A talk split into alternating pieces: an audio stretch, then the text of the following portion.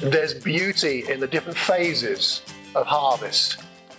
Uh, this, these are my photographs from around Cropsley and, and that part of the world mostly. Uh, looking after a couple of dogs as we were for a little while.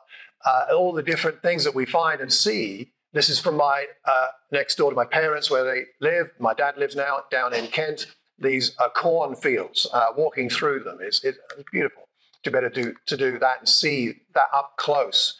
And the harvest all around us, the different kinds of oats and wheat and barley. Oh, and then uh, the fruit from our own garden of different kinds. Penny's wheelbarrow there, full of things that she's grown. Uh, how many pots do we have currently in the garden? Um, like, uh, if you, if, reducing the pots. I gave loads away. I, I thought I thought we had. I thought we had.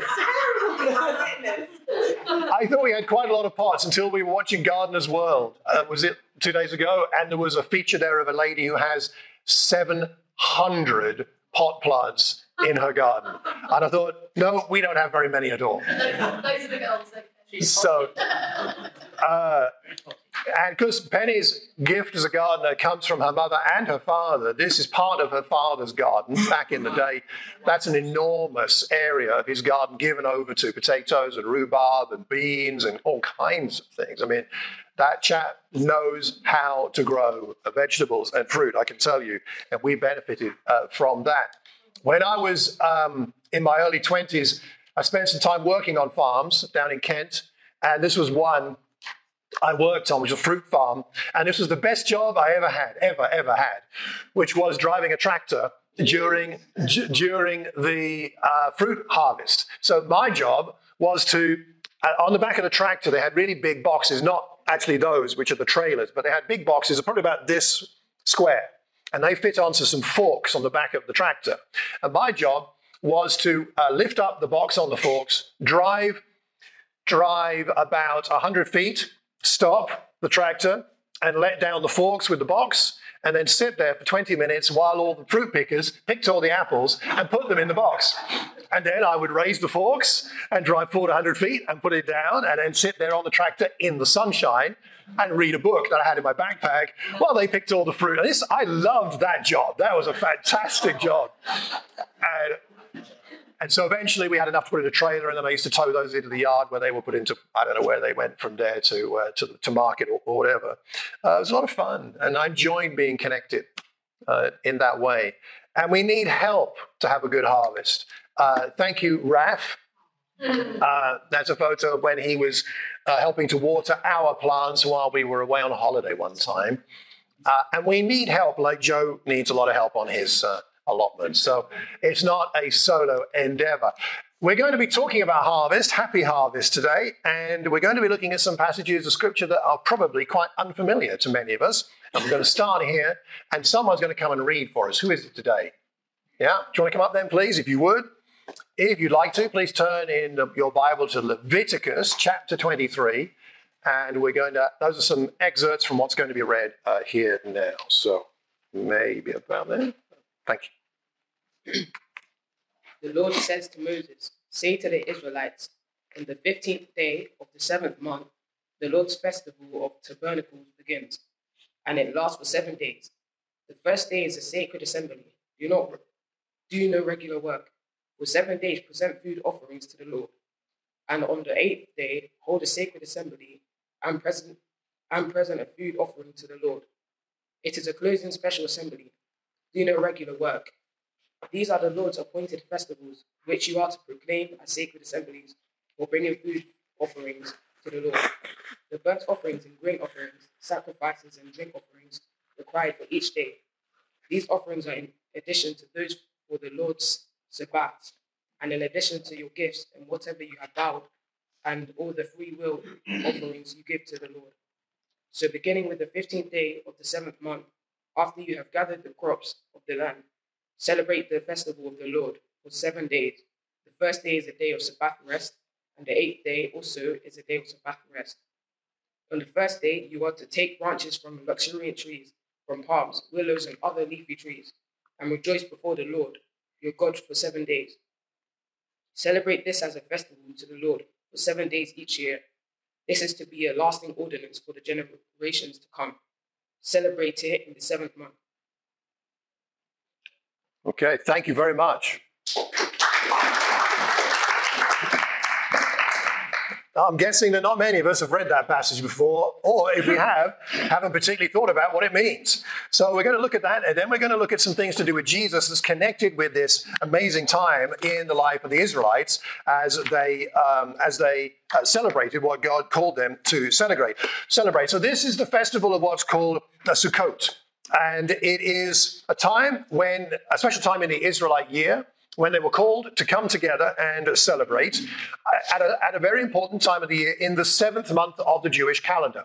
And as you may know, seven is a number of perfection or divinity. And so the, the seventh month was a particularly holy month in the Jewish year. And they had not one, not two, but three festivals in that one month. The first was the festival of trumpets.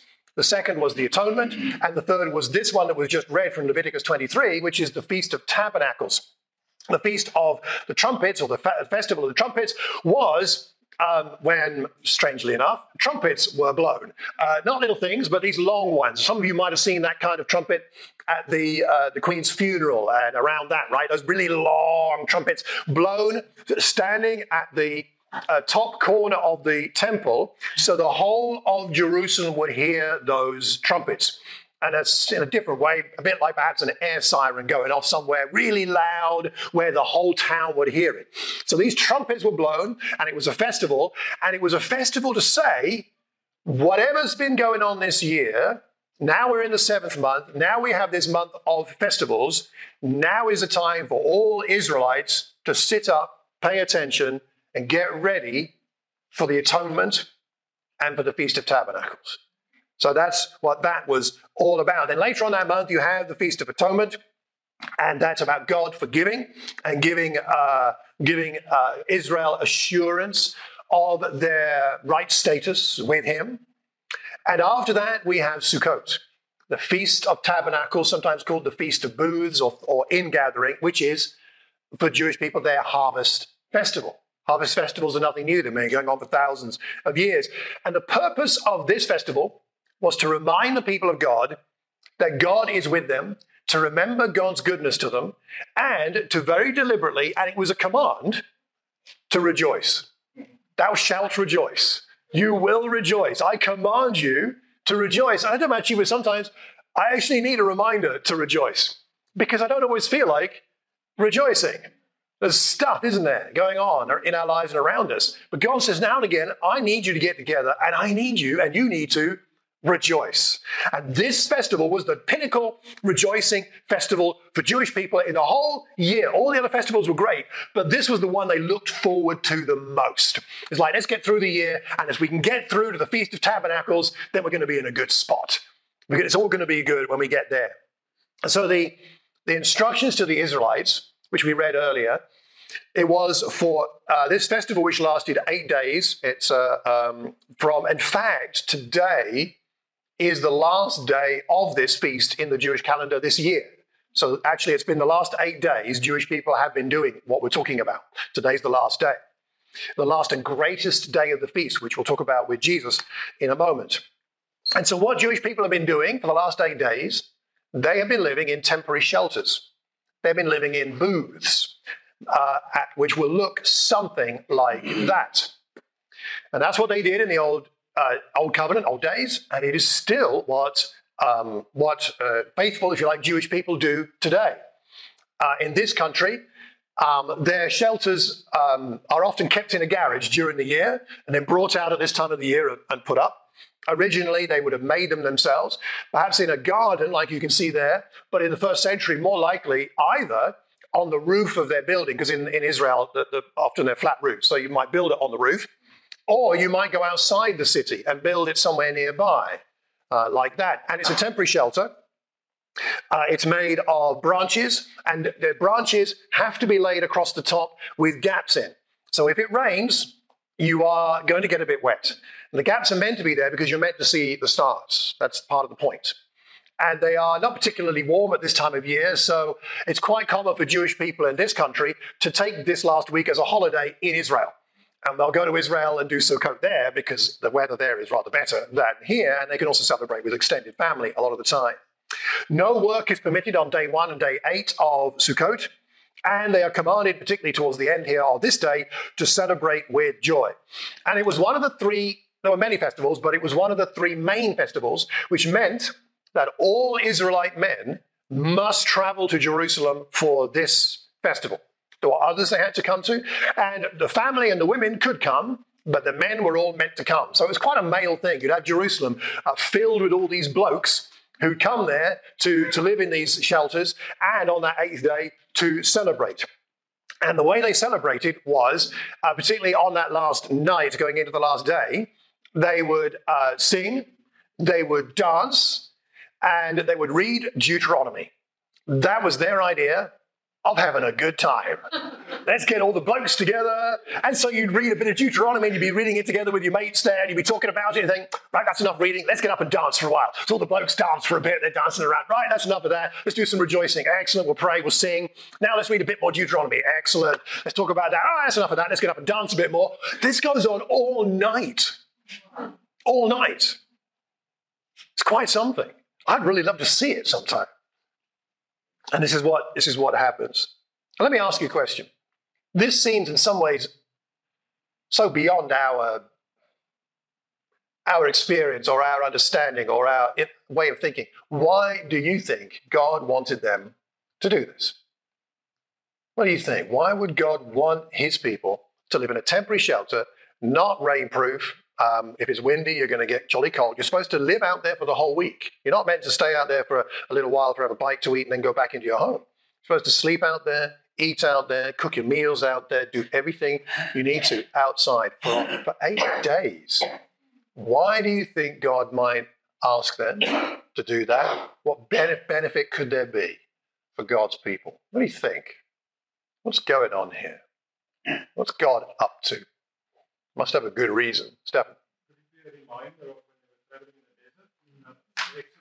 Okay. A reminder of the desert wanderings, of coming out of Egypt. Yeah, it's a reminder. Any other reasons, Barry?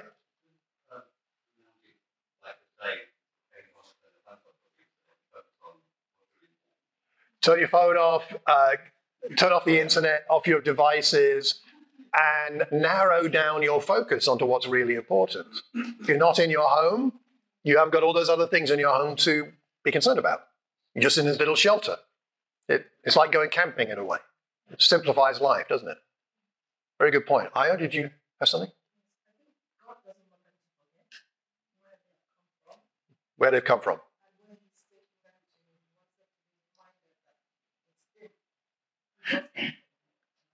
All right. He brought them out of Egypt. He took them to the promised land. He's the reason they're there. He wants them to remember that. Absolutely. Yeah. Uh, other thoughts? Simon?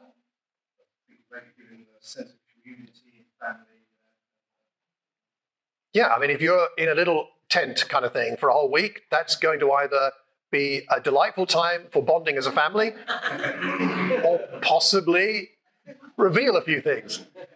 But it is. It is intended, I'm sure, to be a bonding thing. You're quite right. Uh, yes, Kate?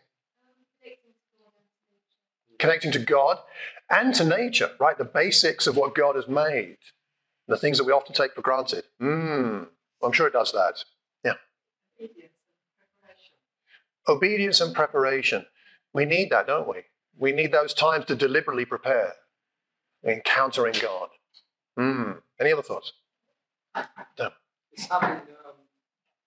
Sense of gratitude for the simple things in life. Mm-hmm.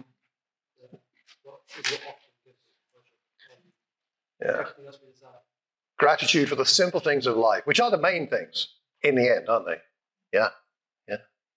Patricia. Drawing close to God. Again, when we strip other things away, perhaps God becomes more immediate to us. He becomes more, we become more aware of his presence, that is already there. But it helps us to be aware. I'm just thinking of the welcome we had today. we go to God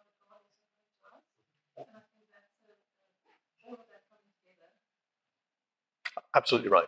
Yeah. There's a lot going on here, I think, actually. I think there's quite a lot going on. And I think the key things, as we've already mentioned, are that firstly, it was a reminder that God had saved his people. They came out of Egypt with nothing. I mean, with the stuff they could carry, right? But when they came out of Egypt with basically nothing, they had to live in these temporary shelters. And it's a reminder that it was God who rescued them from slavery. And this festival became particularly important to Israel after the exile.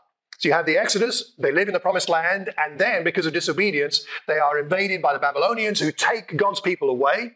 After 70 years, they came back to the land by God's grace and mercy, and they loved this. This festival became even more important to the Israelites from that time on because they'd had a double dose of grace. They'd had the rescue from Egypt, then they'd had the return from exile. They were like, we didn't even ever dare hope that God would still care about us. But my goodness, we're still here and they celebrated even more. And in a way, that's a little bit symbolic, perhaps, for some of us who feel like we've drifted far from God. And maybe we feel like sometimes we've committed sins that take us too far from God. We can't get back. But there's always that possibility, always that potential, and always God's desire that, yes, yes, there is still more grace and they celebrate uh, as a result. It's also a reminder that God fed their people, fed his people in the desert, the water from the rock, the manna from heaven, the quail, and all that kind of thing. And it's a reminder that God, while his people were tabernacling in the desert in these little tents things, these shelters, God was tabernacling with his people. Remember, they had the the main God's tabernacle where God's presence was with them as they went through the desert. It's a reminder that God was with them all through this. So it's a reminder that God is still with them what they're, with what they're going through now. And we need that reminder. God is still with us, going through what we're going through. He's not distant. He's with us, even more so for us as Christians, because Christ has shared our humanity. He's inhabited it, he's experienced it, he knows exactly what it's like to live on this earth. So it's a good reminder and helpful for us. And there's good reasons there to, to celebrate. So let's think about Jesus and how this connects with uh, these things uh, in just a moment here as we go to John 7. So, in a way, all these pilgrims went to Jerusalem, right, every year, and they went to that festival to celebrate. Great expense, time, efforts involved. Not exactly the same, but there are some, some parallels perhaps for us uh, here today, in that we have all to to get here today, to appear here, to sit on these chairs, uh, we've all pilgrimed here today. We've gone away from, taken time away from our, our home or other people. We've uh, spent time to come here.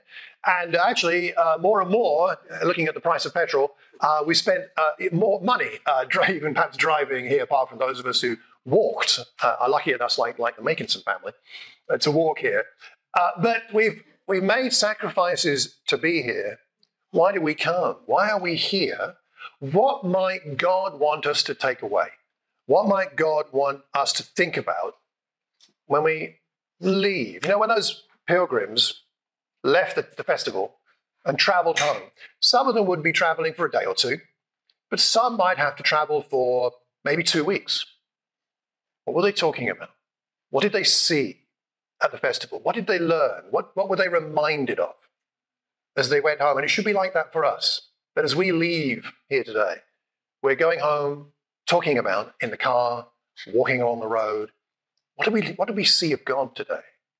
It's good to see old friends like Io and Tyler. Fantastic. It's good to see each other. And I've missed all of you last two weeks. I was in Thames Valley last week and had COVID the week before and, and all that. But it's more than that, isn't it?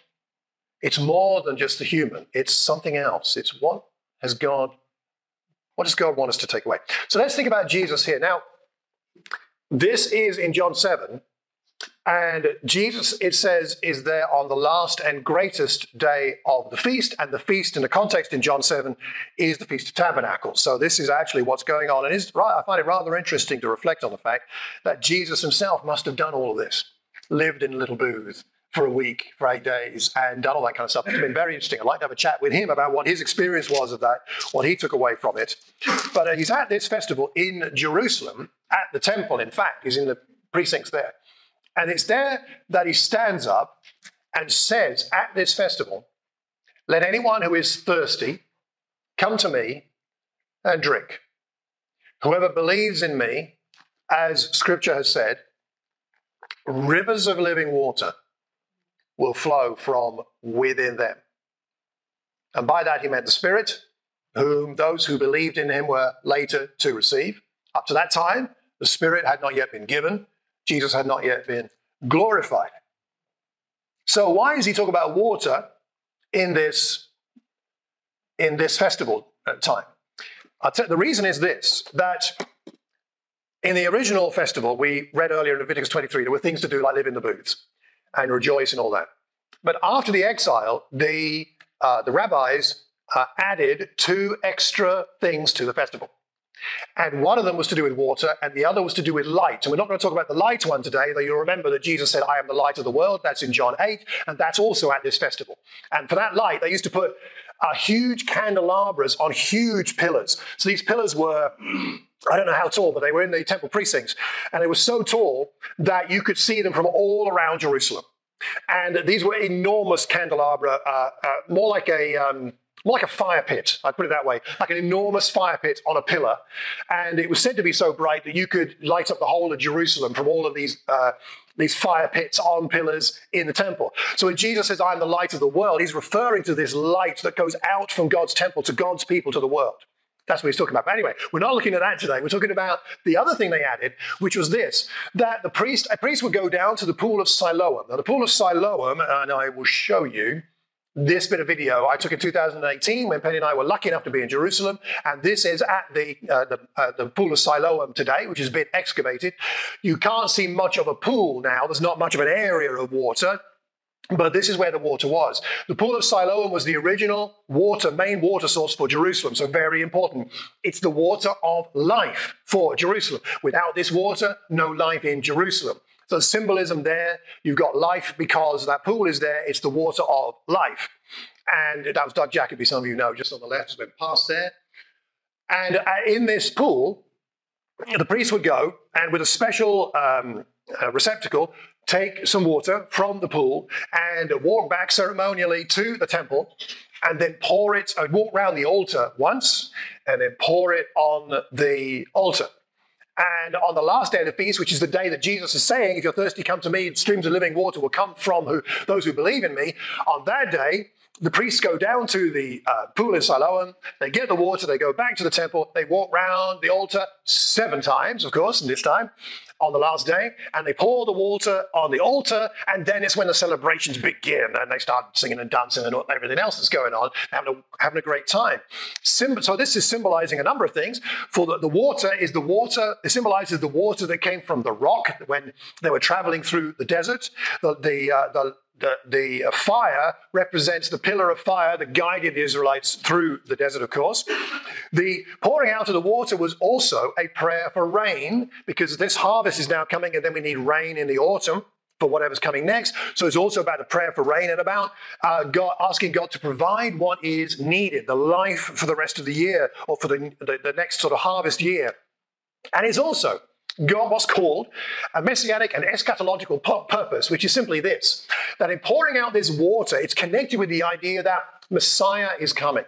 One is coming that has been promised, who is going to give us the Spirit, something that's prophesied in Ezekiel 36, 37. You can look at that up later. This is coming. This Spirit is coming and is going to enliven God's people, is going to give them life and give them life that they can then to give to the world. So this is all connected with this festival. It's all connected with what Jesus is doing here in John chapter 7 and the pouring out of the water. And they are prefiguring the idea that God's Spirit one day is going to be poured out on God's people and then through God's people poured out into the world. In other words, it's not just going to be for the Israelites. It's not just going to be for Jerusalem. It's not just going to be for a few people. This new life that Jesus is promising, this transformation of life, is going to be available to all people. And you know it's going to come through. It's going to come through those people who believe in Jesus and then receive from him this new life, this transformed life, this spirit filled life that then will pour out from them to whoever needs it, for whoever else is thirsty. And we live in a thirsty world, thirsty for meaning, thirsty for purpose, thirsty for healing, thirsty for hope. Hope is very fragile, easily damaged, easy to, easy to lose sight of. But if we have that living water, if we have that spirit, we can offer hope. Maybe not my hope or your hope personally, but more hope in Christ. There is hope. This hope is available to all who want it, all who need it. Think about what happened when Jesus came. The Word became flesh and made his dwelling, and that word in the original language is tabernacle. Jesus tabernacled with us so that we could see his glory. In John chapter 2, Jesus didn't just change water into decent supermarket wine. He turned the water into the best wine ever. The host at the, at the, at the marriage said, What? I, normally you save, you give the best wine at the beginning. You save the best wine for last. You see, Jesus, when he does things, he doesn't just improve them, he transforms them, makes them the best they can be. Water, we're talking about water, water into the best wine possible. John 3, we're told that we're born on what? Water and the Spirit, working together, transformed, being born again, not just being improved, not becoming more religious or something, but changed utterly, born again. In John 4, the woman at the, where is she? At the well, who needs water because she's thirsty, is promised something by Jesus. Everyone who drinks this water, the water that he provides, will be thirsty again. Whoever drinks the water I give them, sorry, will never thirst. The water I give them will become in them a spring of water. In other words, it's available to other people, like he's talking about in John 7, and it'll, it'll give them eternal life. The water said, Give me this water so that I won't get thirsty and have to keep coming here to draw water. She's not quite got the whole picture yet, but she's, she's getting there. She is transformed by this encounter with Jesus, such that she then tells the whole village, and then they come out to see Jesus. That's the streams of living water flowing to other people through Christ in a sense, through, through her. Or what about John 5?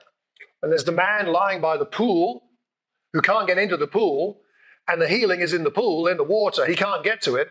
So what does Jesus do? He directly heals the man and says, Okay, take up your mat and off you go. He's healed there. He's given hope. He's transformed, not improved. And in John 13, at the Last Supper, at the Last Supper, Jesus gets some water, pours it into a basin, and washes his disciples' feet. How are the feet here this morning? Are they clean? How we do it, preteens? Clean feet? I'm sure we've all got very clean feet, but you know, you walk around in the uh, first century and you have very dirty feet. He washes his disciples' feet. And he goes to Peter, and Peter says, What are you doing? Uh, you, are going to wash my feet? And Jesus says, You don't realize what I'm doing now, but later you'll understand. And Peter says, No, no, no, no, you'll never wash my feet. And Jesus says, Unless I wash you, you have no part with me. And Peter says, Oh, okay. And he lets him wash his feet. But it's the washing of Jesus. It's the new life coming from Jesus. It's symbolic here. It's water, but it's symbolic. Jesus is saying, no, no, you've got to, you've got to let me wash you. You've got to let me change you, change you, transform you. From the inside out, it's not just a, an external kind of washing, is it, that he's talking about here? And so, just to wrap up, and then we'll take communion together. I think the question from all of this, I've given you a bit of a history lesson, some geography, some theology. I've given you some funny words. Okay, we've got a lot going on here. But what I would like us to be considering and thinking about, and maybe talking on our way home from our pilgrimage here today, is what it means to us that we are transformed. Because in the end, all of what God did for his people and what Jesus came to do was to enable us to be transformed into the likeness of God's Son. Transformation. That's what Jesus is about. That's what his Spirit is about. And this world does not need a bit of help, it needs transforming. I don't know about you, but before I was a Christian, I didn't need just a bit of help. I didn't need to learn just how to pray a few prayers. I needed transforming. My life was a mess. Most other people couldn't see it because I kept it kind of hidden, you know, as you do. But and even today out there, we have friends whose lives look okay, but they're pretty messed up. Not that we're being judgmental, because who are we to judge? I mean, we've got our own challenges, right? But what Jesus does, what he offers with this new life, this spirit, this living water, He offers transformation, an encounter with God. That's what's on offer. How's our transformation going? As we allow Jesus to transform us, then water can pour out of us. We don't want to be the dam holding the water back, right? Let's not be damming up the Spirit of Christ pouring out from us. We got to let it flow. We got to let it out. That starts with us enabling or allowing, I should say, allowing and desiring Jesus to transform us. And then it can flow. Jesus said to his disciples, The harvest is plentiful. There's a big harvest. It's just that the workers are few. Or perhaps the workers have got a dam there, they're not, they're not letting the water flow. Ask the Lord of the harvest to send out workers. And to the woman, or to the disciples around the encounter with the woman in John 4, Jesus said, Don't you have a saying, it's still four months until harvest? I tell you, open your eyes. Look at the fields. They're ripe for harvest. Transformation is available. What does it mean to you to have a transformed life? Uh, and maybe you don't know, and that's okay. I, I, I don't pour judgment on that. I, if we don't know, we don't know, but let's find out. Let's find out what it means to have a transformed life, that new, new, new life. Jesus, at that Last Supper, offered bread, offered the fruit of the vine, the cup of the new covenant, which was symbolizing his body and his blood, because he was to go to the cross so that then God would raise him from the dead and transform his dead body to a new body, a new life in, in his old body, but a new life, which is the kind of thing that's going to happen to us. And how did this new life come to us? They came to Jesus on the cross and found that he was already dead. They didn't break his legs. Instead, one of the soldiers pierced Jesus' side with a spear, bringing a sudden flow of blood and water. There are some medical reasons why water comes out, but I think it's rather interesting that that's what happens and it's recorded by John. Blood and water. Why the water? Maybe it's symbolizing this spirit that's to be poured out soon after this in Acts chapter 2. The spirit of new life, the spirit that gives us hope, the spirit that transforms us, the spirit that gives us the capacity to allow God's spirit to pour through us to the world around us. The blood going to the cross released the blood and the water. Jesus' blood and water poured out in death gives you and me life. The Lord's Supper that we're about to take celebrates this new life. So let's celebrate. Maybe you want to read Deuteronomy. Maybe you want to dance for a while. I, I, I don't mind, whatever. But we come here to celebrate the harvest, a harvest given to us by God's grace, a harvest that says there is hope, a harvest that says this isn't only for you and me in this room, it's for the world.